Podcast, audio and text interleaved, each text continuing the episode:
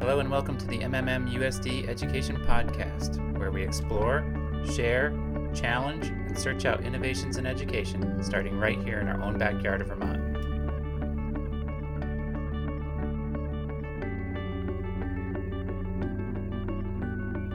Welcome to the MMM USD Education Podcast. If you haven't already, make sure you sign up for updates at our blog or follow us on Twitter, SoundCloud, and Stitcher. If you have a show idea or would like to produce a segment, let us know. This week, we continue our exploration into the art of conferring. Last week, we talked with Beth Moore and she shared some insights into the development of conferring practices in a classroom. Today, we're getting to a classroom where one educator is working to hone the art of conferring with her scholars. Welcome to Tonya Darby's third grade classroom at Richmond Elementary School. Oh, oh Owen's reading it. Owen, oh, can you read us the my chart? What do I have for you? How to confer with peer. Who's a peer? Who's a peer? Peer. Friend. A friend. Point to a peer in your class in here. I saw that. I So- saw that. So your what we're what we're doing today, the mini lesson today is actually how to talk to a writing partner. Oh. How to talk to each other. Is that how is that going to help us as writers? So we can talk about it We can talk about your writing. What else? Aaliyah, already. Share um what you actually did. you can share some of your work. What else could you do? So let's think. What are some things that I can share if I'm the reader, the writer? See, here's my writer with the poetry book in front of me. What are some things that I can share with my partner? Uh, this is one of the first times I've really just coached writers in how to talk to each other, and that's been a process. Like I, s- I saw Beth Moore do it last year and loved it, but being able to bring it into my own practice has been tough. Um, I think conferring is hard because you there's a balance to strike between giving them the opportunity to write independently and being able to pop in and give them advice. And it's taken a year and a half of teaching this program to start to get comfortable doing that. Right, right. And that's okay. Yeah, I'm okay with that. exactly, um, but just to see them grow as writers and to be able to pop in and give advice. Okay. So that's your job if you're the writer.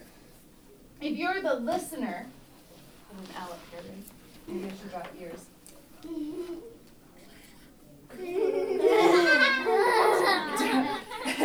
Okay, so if this is my listener, what can I do as a listener? What should I be doing as a listener? Eye contact, either the peer or a paper, right? Because you could be reading with them. Leah, how else do you show them you're listening? Whole body listening. Whole body listening, right? Take notes to share what they're doing well. Is that Mm-hmm. of what's working? That's actually awesome. I'm a little bummed I didn't think of it. It's really good. You could you so you could ask your partner, what are you proud of? Um, what do you want to work on?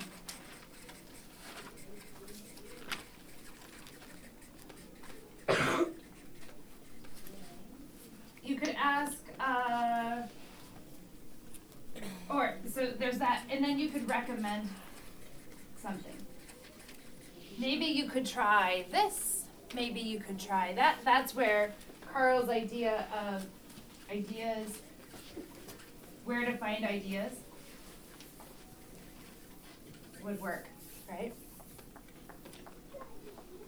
How does this sound? Does this sound like we could do it? Mm-hmm. Okay. Are So- we gonna pick our partner? I'm just gonna assign them really quickly because I want to get to this. Match up and go. Find a quiet place in the room. I'm gonna come around and listen, and I might pop down and help you, right? And add, well, I might, I might, um, more than talking to the two of you, I might sit down and help the listener ask you questions as the writer, kind of coaching you through this conference. Does that sound good? Okay. Next, the students partner up and sit down to confer with their peers. You listen carefully, you'll hear Tonya coaching the peers on how to confer and help their writing. Spring out, oh, winter is over, not summer, it's hot and I sweat all over. Yay, it's fall, that means it's almost winter, now I can ski forever and ever.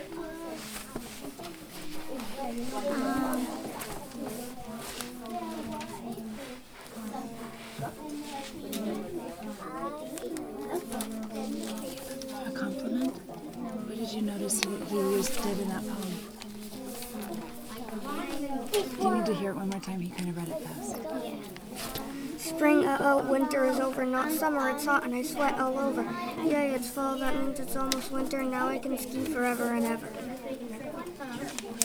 Did you say ski or swim? Ski. Oh. What do you like about the poem?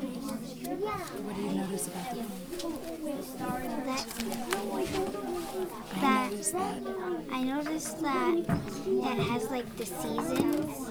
I like You could ask him, why do you like this poem? Why do you like this poem? Um, because I like to ski a lot, and in the summer I don't get to. Except for last year on July 31st, I skied Where? Mount Hood. So, you guys could talk about what you want to work on, right? You could ask each other, what do you want to work on as poets, and try to give each other some advice for that, right? Is there something that one of you wants to work on together? Maybe I adding. work on making my poems longer. Oh, so maybe you guys could talk about how to make your poems longer. Yeah, mine is. Not a poem. So is that a goal maybe for you too, Leah, Leah, to make it longer? Yes. So can you guys sit and talk together about how you could make them longer? Maybe help each other make a poem longer? Okay? Mm-hmm. I'm gonna go check into others. I'll come back for this. I want you guys to keep talking though, okay? Throughout this lesson, Tonya circulated visiting partners with a focus on coaching the peers. It was really powerful to see the peers think about the feedback that they were providing and making sure that it was meaningful. I asked Tonya about her own practice and where she wanted to go next with conferring. Being able to pop in and pop out, make it quick, uh, give them a nugget to hold on to, to really use and improve in their writing. We want to thank Tonya Darby for taking the time to share a coaching conference experience with us. In our next episode, we'll visit Amy Randall's fourth grade classroom and listen in as scholars confer with her about next steps in their writing. We'll pay close attention to that time element and how to make them succinct, quick, and powerful. My name is Michael Berry. Thank you for listening.